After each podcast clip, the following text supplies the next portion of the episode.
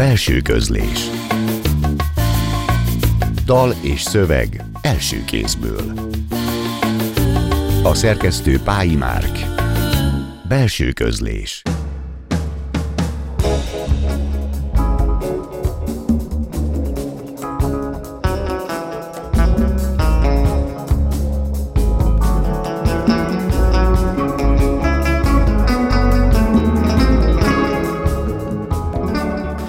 Jó estét kívánok! A Klubrádió zenés irodalmi műsorának mikrofonjánál Szegő János köszönti Önöket. Megszokhatták, hogy ebben a műsorban hétről hétre egy költőt vagy egy írót mutatunk be, aki felolvassa megjelenés előtt álló szövegeit, és magával hozza, megmutatja a számára meghatározó zenéket is. Néha azonban az irodalmi élet más fontos szereplőit is bemutatjuk, akik nélkül szintén elképzelhetetlen a kortárs irodalmi mező. A mai adásban is egy ilyen szakembert látunk vendégül, Bazsányi Sándor irodalomtörténészt, irodalomkritikust köszöntöm a stúdióba, és köszönjük, hogy elfogadtad a meghívásunkat. Köszönöm, hogy itt lehetek. És kicsit körbejárjuk ezt a mezőt, de előtte kezdjük a gyerekkorral, már csak azért is, mert egyvárosban születtél a pszichoanalízis nagy alakjával Ferenci Sándorral, Miskolcon, úgyhogy hadd kezdjem ezzel a némi, némi lélekbuvárlattal. Vissza tudsz emlékezni, melyek voltak azok az első olvasmányélmények, ahol nem csak az olvasás öröme járt át testedet és lelkedet, hanem valamilyen értelmezés, interpretáció, lendülete, késztetése is, tehát hogy egy szöveggel valamit még érdemes kezdeni. Vannak-e ilyen emlékeid, vagy tudsz-e most esetleg konstruálni egyet? Hát konstruálnom nem is annyira kell, mert az első ilyen típusú emlék annyira erős volt, hogy ez nem, nem tud nem eszembe jutni azonnal. Ez a, hát egy klasszikus regény, a bűn és bűnhődés, amikor egy, egy magyar órán elejtett megjegyzés nyomán elkezdtem olvasni, és akkor rájöttem, hogy hát én ezt a zsánert ismerem, mármint a bűnügyi regény zsánerét, csak hát ilyenfajta tálalásban, ilyen regiszterben, ilyen mélységekben, magasságokban, iszamosságokban még nem találkoztam vele. Gyakorlatilag Dostoyevsky egy mínuszos hírből is írta meg ezt a regényt. Igen. A fiatal egyetemista végső elkeseredésében nem tudott más. De ez gimnazista idejét, idődre esett egyébként? Azt hiszem, hogy első első éves gimnazis. Nem, nem gimnazista voltam, hanem szakközépiskolába jártam, uh-huh. egy Esztergályos képzőiskolába, és ha már így... Mégis a Vasvárosa.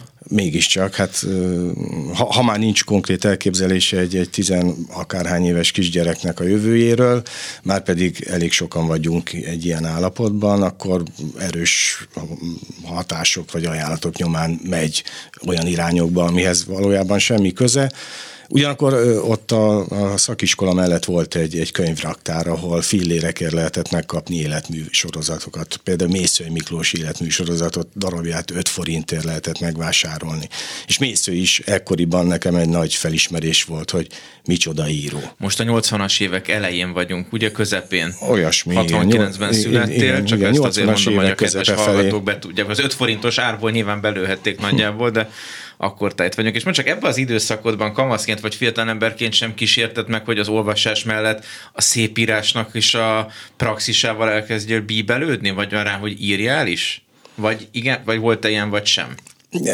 Nem emlékszem, nem emlékszem határozott kísérletekre, egyszer volt. Vers nem budjant ki például volt, a Voltak versek, volt, amikor feladatra írtam verset, volt, amikor jókedvemből, jókedvemből írtam verset, vagy rossz kedvemből, de ezek valahogy nem voltak ilyen, ilyen fatális irányadó érzések. Ez, ez egy léha kis anekdota, de egyszer például egy iskolai feladatra téli élmény kapcsán kellett írni valamiről, és én életemben akkor voltam először disznőlésen, írtam egy ilyen novella-szerűséget, de a disznó szemszögéből. Uh-huh. És ezt a szemszöget eléggé brutalizáltam. Lehet, hogy túl brutalizáltam. Minden esetre a, a, a akkori irodalomtanárom, vagy magyar tanáromnak az ízlésének ez sok volt. És még és ügy, ügy is. a szöveget? Vagy? Hát nem csak, hogy levágta a szöveget, hanem, hanem felhívta anyám figyelmét arra, hogy ennek a gyereknek valami baj van a lelkével, hogy legyen, legyenek már szívesek jobban odafigyelni rá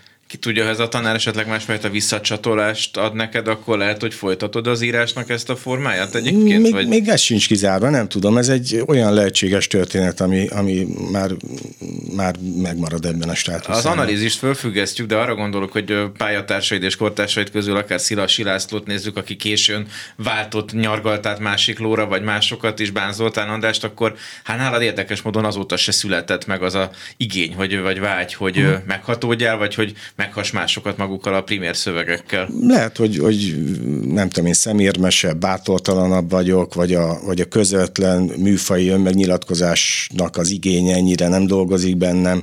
Tehát nem tudom, például egy, egy irodalomkritika kapcsán egy könyvről, vagy egy könyv kapcsán egy irodalomkritikában azért elég sok mindent el tudok magamról árulni, úgyhogy nem is beszélek magamról. És lehet, hogy ez a fajta konfesszió igény ebben a műfailag határolt és leegyszerűsített, ugyanakkor mégiscsak egy belakható ö, mezőben nekem elég. Mintha kritikusnak lenne egy mentelmi joga, hogy beszéljen és magáról, de közben nem magáról beszéljen. De innen fogjuk folytatni, és fogunk beszélni a te további működésedről, de előtte hallgassuk meg az első zenét, amit mai, mai vendégünk Bazsányi Sándor hozott az adásba, Hazel O'Connor Ace Day című számát.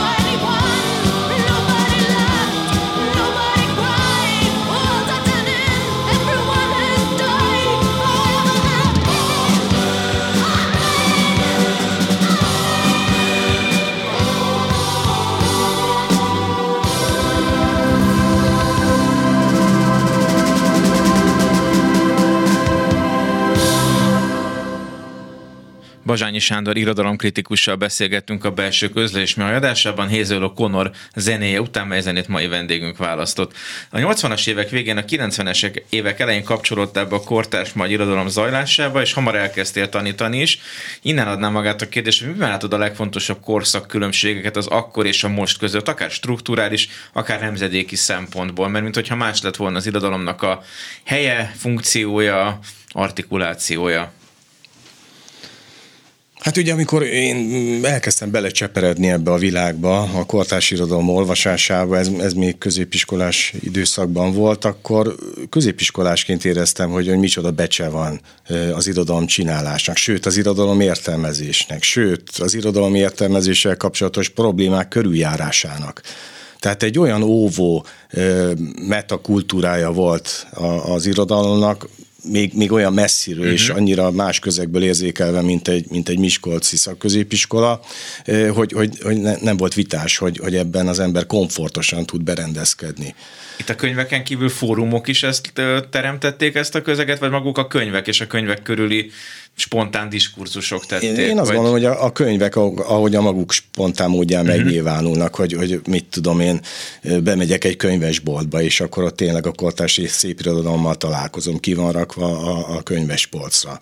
Hogy, hogy elmegyek egy művelődési házba, ahol egy, egy izgalmas program előtt akár látom, hogy milyen könyveket olvasom, hogy könyvekről vitatkoznak. Uh-huh. Tehát, tehát valahogy a, a könyvnek, az olvasásnak, az irodalomértésnek mondom, volt egy olyan kitüntetett élvezeti foka és, és ilyen értelemben társadalmi elismertsége is, hogy nem, nem volt kérdés, hogy ez egy értelmes lelket és, és egyáltalán egzisztenciát kiteljesítő pálya lehet. Volt olyan szerző esetleg, bocsáss meg, hogy a szabadba vágtam, akikkel ezekbe a eszmélő éveidben abból a perspektívából találkoztál, hogy elmentél mondjuk egy írólvasó találkozóra Miskolcon, vagy később Debrecenben, mert ugye először odaértél egyetemre, és aztán keveredtél föl Pestre, vagy keveredtél Pestre. Tehát van ilyen élményed, hogy mondjuk Mészőit, Nádast, vagy valamely jeles alkotott lett legyen az Moldova, György, vagy akárki így látsz ilyen helyzetben?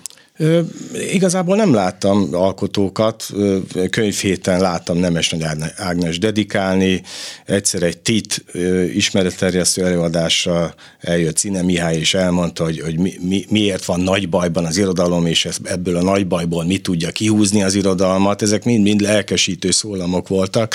Mi, mi volt a receptje Cine Mihálynak, ezt el tudod mondani már így 40 valahány év távlatából, vagy? Hát az a baj, hogy én már elfelejtem a uh-huh. verseket. Az volt, hogy Cine Mihály elmondta, hogy, hogy ki volt szerinte az, aki vitte a, a stafétabotot a magyar irodalomban, hogy ne görbüljön el a, a, a gyémántengely, és akkor elkezdtem mondani, hogy ki halt meg, ki nincs már köztünk. És amikor már, már, már többeket eltemetett, akkor, akkor valaki a, a hallgatóságban egy fiatal lány remegő hangon feltette a kérdést, de, de akkor most, most mi lesz velünk? És akkor a Cine Mihály egy, egy pillanattal nem, nem esett kétségbe, a szemöldök játéka, a megjelenése, a, a, a artikulációja, minden egy, egy színpadi jelenség volt, akkor azt mondja, csak, csak a költő szavaival tudok válaszolni önnek. És akkor az alkalmi vers a szocializmus állásáról Ignotusnak című kiváló József Attila vers legkevésbé érdekes záró szakaszával fejezte be a bányát vázazó oszlopok leomlása és a bányát bányászok azért a kincset őrzik, és az lobog, és újra nyitnák a tárnát, amíg ott az a kincs lobog. Ez egy hevenyészet nagyon rossz uh-huh.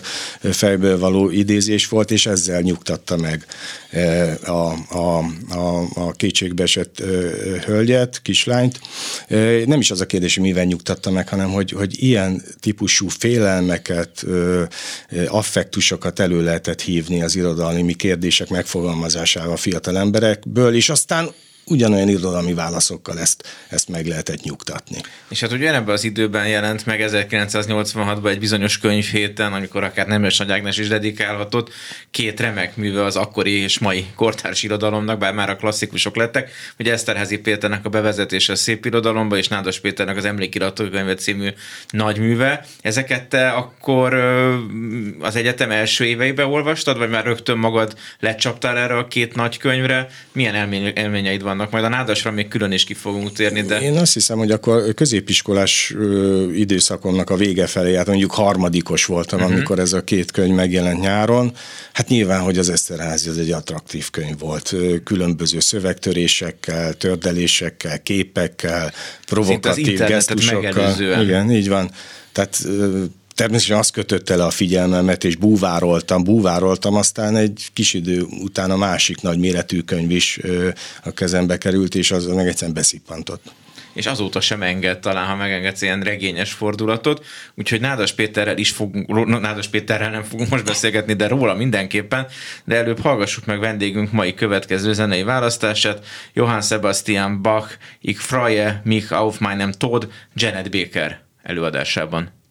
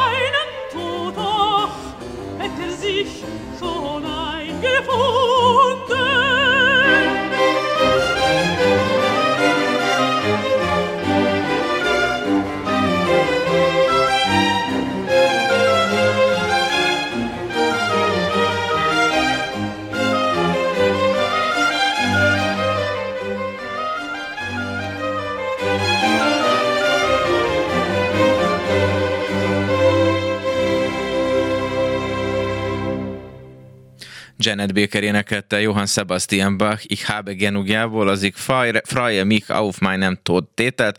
A stúdióban Bazsányi Sándor irodalomkritikussal beszélgettünk tovább. Az irodalmi térben a kritika az közeledhet a tanulmány, az értekezés, vagy akár az eszé felé is. Kedves szerzőt Friedrich Schlegel dolgozta ki a karakterisztika fogalmát, amely pedig mint egyenesen szép irodalmi műfaj lenne. Neked miképpen alakult ki a saját kritikai gyakorlatod, az a játéktér, amelyen belül szabadon tudsz portyázni, kiknek vagy miknek a hatás hatására van ennek történetisége, diakróniája? Például ilyen szavakat ritkán használsz, például, hogy diakrónia, ez például része, azt hiszem. Hát, hát igye, igyekszem leszokni a, Igen, a, azokról az idegen szavakról, amelyeknek van magyar megfelelője. De, de hát távbeszélőnek nem hívod a telefont, mint Szegedi Masszák Mihály tette. Nem, nem, nem. Van, aminek már nincs értelme, de akkor is a Szegedi Maszák féle következetességnek megvan a maga szépsége, és ez, ez, ez, ez, ez egy személyes szépség, ezt, ezt nem lehet tovább vinni. Na szóval Na az irodalomkritika műfaja számomra tényleg a történő, tehát az egészen picikoromban történő irodalomnak az értelmezői köréből vált nyilvánvalóvá, hogy elképesztően magvas, sokszor a nyakatekertségig magvas, de, de mégis élvezetes nyelven olvashattam okfejtéseket az irodalomról. Ugye ennek a nyakatekertségig magvas, de élvezetes nyelvnek az egyik legendás képviselője volt például Balassa Péter aki, aki ennek a 80-as évek irodalmának, amiről az előbb Igen. Eszterházit Nádas, de ez igazságtalan kiemelés, egy csomó más nevet is mondhatnánk, ezeknek volt az értelmezője. Szinte főpapja ennek a kornak, ha megengedhető némi iróniával ez a metafora. Iróniával is, meg persze tisztelettel és tiszteletteli szomorúsággal, és egy olyan fajta, mondjuk ilyen, ilyen tényleg szomorkás örömmel, hogy elmúltak azok az idők, amikor az irodalomnak papja lehetett, vagy papja, pap, papra volt szüksége. Mm-hmm. A 80-as években ezt a, ezt a szerepet szerintem hitelesen el lehetett játszani. Balassának, mint, mint irodalomkritikusnak ez volt a legnagyobb, mondjuk így nehézsége, vagy kínja, vagy egy egyenesen már-már kudarcnak is mondhatnám, hogy, hogy, hogy ezt a fajta szerepet nem tudta átfogalmazni a későbbi időkben egy, egy temperáltabb, nyugodtabb, kevésbé cerebrális kritikai funkcióvá. De hát egy nagy időszak adatot meg neki, és az olvasóinak is, hogy ezeket a szövegeket olvashatták, de mondom, említhetném későbbi esztétika tanszéken egy másik tanárom, a Tradnóti Sándort, aki meg egy egészen, egészen más regiszterben művelte ezt a magvas és, és, és körülményes gondolatmeneteken át nagyon fontos dolgokat kibontó kritikát. Mm-hmm. Tehát, hogy becse van a gondolatnak. A, a, a becses gondolat gondolatnak van gondolatvezetési, nem tudom én, attraktivitása. Ezek mondatok, ezekből a mondatokból bekezdések állnak össze, ezekből a bekezdésekből kritika születik, a kritika pedig egy irodalmi műfaj. És ö, ilyen értelemben én, én a lehető legmagasabb polcra tett kritikával ismerkedtem meg, szinkronban, uh-huh. tehát épp megtörténtekor. Ilyen értelemben csak meg kellett találnom azt a saját nyelvet, amivel én ebbe a hagyományba ez egy kicsit most nagyképű hangzik, egy fiatal ember meg akarja találni a saját nyelvét, amelyel beilleszkedik egy hagyományba, de hát ez volt a feladat. Csak hát egy olyan Utánzásokon kor... keresztül kell kialakítani azt a saját orgánumot, amivel már utána te magad rendelkezel, és ehhez szükségszerűen le is kell gyűrni akár gyerekbetegségeket. Igen. De időben neked nagyon fontos ilyen előképed volt Péter Fienő, a 19. század végének nagy magyar műítésze és tragikus sorsú alkotója, amennyiben is azoknak a magyar géniuszoknak a sorát gyarapítja, akik végül önkezükkel uh-huh. döntötték, úgyhogy kiszállnak az életnevű furcsa játékból, mintha is egyfajta kritikusi előkép lehetne. No nem a főbelövés tekintetében természetesen. Ad, addig tényleg nem, nem követném őt, viszont ő tényleg jó, jól mondtad, ő nekem egy, egy nagyon fontos támasz volt akkor, amikor amikor én elkezdtem a 90-es évek első felének a vége felé kritikákat írni, akkor azért itt volt egy nagyon furcsa tulajdonképpen elég torz elképzelés az irodalom kritikáról. Akkoriban... Ö, nagy háborúk voltak. Nagy háborúk voltak, tehát akkoriban volt egy ilyen akadémiai tudományos elképzelés, hogy a, hogy a, a kritika az legyen egy tudományos értelemben feszes ö, diskurzus, ö, és onnan a, a, a kicsit lilább, kicsit eszéisztikusabb, kicsit személyesebb, kicsit vallomásosabb regisztereket ki kell szűrni. Ö, és, és ezt tényleg benyeltük, mindenki benyelte, szinte mindenki benyelte. A korosztályomban mindenki benyelte. Ugye én is benyeltem, és aztán néhány év múlva rájöttem, hogy a kritika ez nem, nem szabad, hogy erről szóljon. A kritika például sokkal jobb, hogyha arról szól, amiről Péter Fienő nagyon tanult, nagyon kiművelt elmélyű irodalmár megtanított minket, hogy miről szól a kritika. És anélkül, hogy névpoker tartanánk, bocsáss meg, de nemrég el, hogy Vajda Mihály neve jut még eszembe, aki közvetlenül is tanárod volt, ha jól tudom, a Debreceni Egyetemen, majd utána egyfajta szellemi partnerként mondjuk az a szabad, nagyon radikálisan szabad játékos kritika, fellazított és fellázított kritikai nyelv szintén egy érdekes minta lehetett, amit nem annyira megtagadni, mint inkább átültetni mondjuk a saját meződre volt érdemes. Igen. Nem tudom, ebben mennyiben van igazam. Egy, egy évig jártam Debrecen Egyetemre, és akkor tényleg belátogattam Vajda Misúnak a, a, az óráira, és tehát, hogy mondjam, a, a gondolkodás, az intellektuális létezésnek a, az öröm örömeit, szabadságát, akár, akár nem tudom én, pimasságait is meg lehetett tőle tanulni. Hát ő egy, ő egy nagyon különleges alak volt. Talán ő volt az egyetlen, aki, aki ki tudott jönni a lukácsizmusból teljes mértékig. Tehát, tehát minden, minden ö, ö, ö, sarkosságát, merevségét, ideológikus ö, ketrecszerűségét ö, le tudta vetni magáról ennek a, ennek a lukácsi ö, rendszerfilozófiai elképzelésnek a valóságról, a társadalmi valóságról, a kultúráról szerintem ő egyedül tudta ezt csak megcsinálni. Már amennyire én ezt így egyáltalán láthatom. Ne, nagyon fontos szempont, mint ennek élet is van egy ilyen műcím, vagy felszabadulásaim története, de mindenképpen ez fontos, és köszönöm, hogy elmondtad. És sokat segített neki ebben az irodalom, meg a művészet, meg az olyan, olyan fura figurákkal való beszélgetés, mint amilyen mondjuk én is voltam, vagy mások voltak mert egy nagyon nyitott és kíváncsi uh-huh. ember volt, viszont a mi hallgatóink is nyitottak és kíváncsiak, és tudják jól, hogy műsorunknak sava borsa a szöveg, amelyet a vendég felolvas, úgyhogy az esetedben sem lesz kivétel, megkérnélek, hogy olvast fel azt a szöveget, amelyet a műsorunkba hoztál, interpretatív szöveg, ha akarod, akkor előre is interpretálhatod, de utána is fogunk tudni beszélni róla. Néhány éve felkérése született, egy-két éve az első folyirat a, a irodalom kritikáról kérdezett meg néhány szerző, többek között engem is, és erre született ez a rövidke kis szöveg. Szégyen. Amikor a kritikusra, saját magamra gondolok, szinte mindig eszembe jut Emil Csorán aforizmája. Egy író forrásai tulajdon szégyenei. Aki nem találja meg őket önmagában, avagy kitér előlük, plágiumra, vagy kritikaírásra van kárhoztatva. Részpáfordítása volt. Persze a saját szégyen elől való kitérés szégyene is csak szégyen. Ennek is lehet hangot adni. Nem beszélve a kitéréssel kapcsolatos szégyen elmaradásának szégyenéről. És még ennek is van saját hangja. És így tovább, a rossz végtelenben nyúló szégyenkezelés meg annyi egzisztenciális és műfai változatán keresztül, amelyek között én most nem tennék semmiféle értékességi, mélységi, magassági, telítettségi különbséget. Nem mondanám például, hogy a szégyenérzetében kéjelgő Kafka teljesítménye értékesebb volna, mint az önmagát intézményesítő Thomas Manni. Vagy az önboncoló voltában is szertartásosan viselkedő Pilinszki, mint a szoborfaragó volt miatt tartósan szenvedő Nemes Nagy Ágnesé.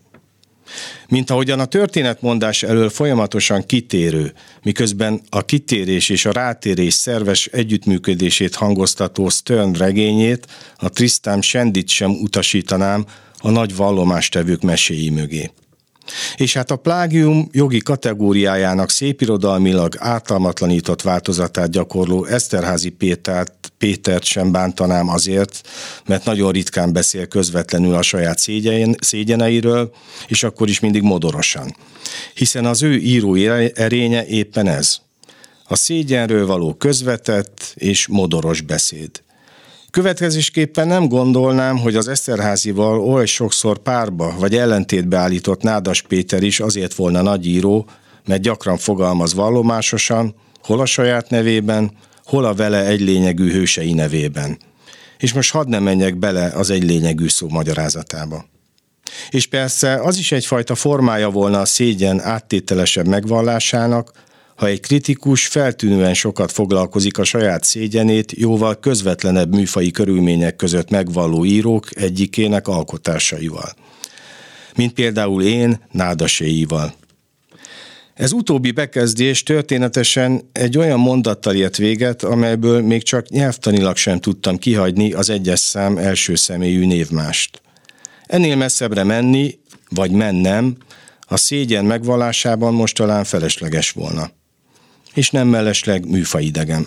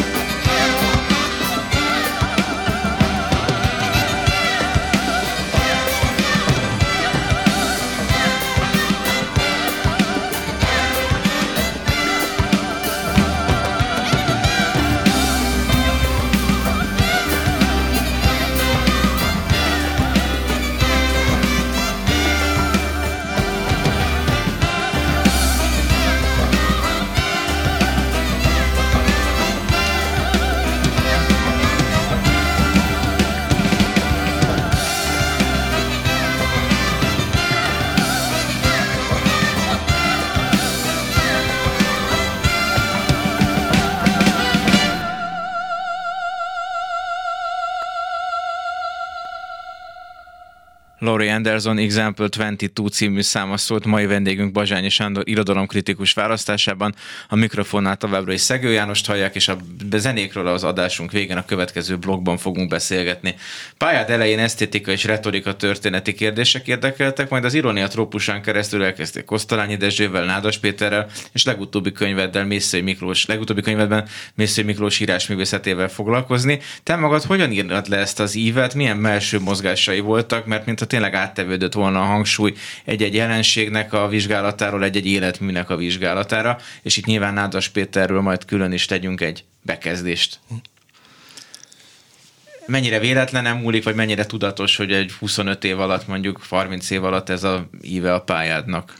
Ez, ez inkább véletlen, ami, ami elég, elég szerencsésen alakult mármint az iróniával való módszeresebb foglalkozás, mert az iróniát én tényleg egy ilyen tágabb értelemben gondolom, az irodalmi szöveg, az izgalmas irodalmi szöveg, a megszólítható irodalmi szöveg, a vitatkozásra, a szöveggel való vitatkozásra alkalmas irodalmi szöveg létezés módját határozza meg ez a szűkebben retorikainak nevezhető, de én akkor így mondom, hogy ontológiailag, uh-huh. vagy létmódját tekintve ironikusan létezik az igazán erős irodalmi szöveg. Mert hogy megkérdőjelez, meg kibillent, meg radikalizál? Illetve vagy? mond valamit, ami nem, nem szó szerint, uh-huh. nem, nem szó szerint azt mondja, ami, ami, amire mi gondolhatunk. Uh-huh. És akkor az, az irónia, az ironikus szöveg értelmezés az mindig egy ilyen értelemben fordítás műveletet jelent. És a fordítás művelet az egyszerre kifordítás művelet is. Kifordulok egy pozícióból, vagy a szöveget fordítom ki egy pozícióból. Tehát a, a, a mozgékonyságra való felhívás alakzata az irónia, és és hogy most egy kicsit előre szaladjak, ugye azt hiszem Kosszolányi esetében az ironikus hangfekvés az, az, az evidencia. Szerintem, a nádas eset. szerintem nádas esetében is evidencia, hogy ő az egyik legerősebb ironikusaink egyike. Miközben Viszont, a tragikus késő modern szerzőkhöz lett sorolva valamikor. Igen, de ezért meg kellett dolgozni, és mm. ebben a munkában igyekeztem én is részt venni, hogy ezért legyen már mindenki számára világos, hogy, hogy nádas nem egy ilyen komor, egy tömbből farag faragott tragikus pofa, és ennek a tragikus pofának vannak ilyen mélységesen tragikus és komor művei, hanem az irónia szerkezetében, működésmódjában, ízig-vérig minden polcikájában meghatározza az ő kisebb és nagyobb szerkezeteit minden egyes művében. Tehát amikor én elkezdtem nádassal nem csak olvasóként, hanem értelmezőként foglalkozni, akkor volt egy ilyen nagy, masszív közösségi elképzelés, hogy na, az irónia, az biztos, hogy nincs nincs jelen Nádas művében, mert bezzeg, és akkor megint csak ez a leegyszerűsítő kettős látás, mert bezzeg az Eszterháziében meg ott van. Szügyig szügyik. Szóval, szóval egy, egy olyan, olyan fajta közhely kezdett hmm. kialakulni Nádassal kapcsolatban, amit szerintem egy a Nádas szöveg olvasója, egy, hogy mondjam, nyitott olvasója, vagy, vagy kíváncsi olvasója, az, az kikér magának, hogy ez nem lehet ilyen egyszerű szerkezet komor, tragikus és kész. Tehát amit mondta, hogy, hogy ma, már, ma már nádas, ma már egyértelmű, hogy nádas egy, egy, egy ironikus szerző.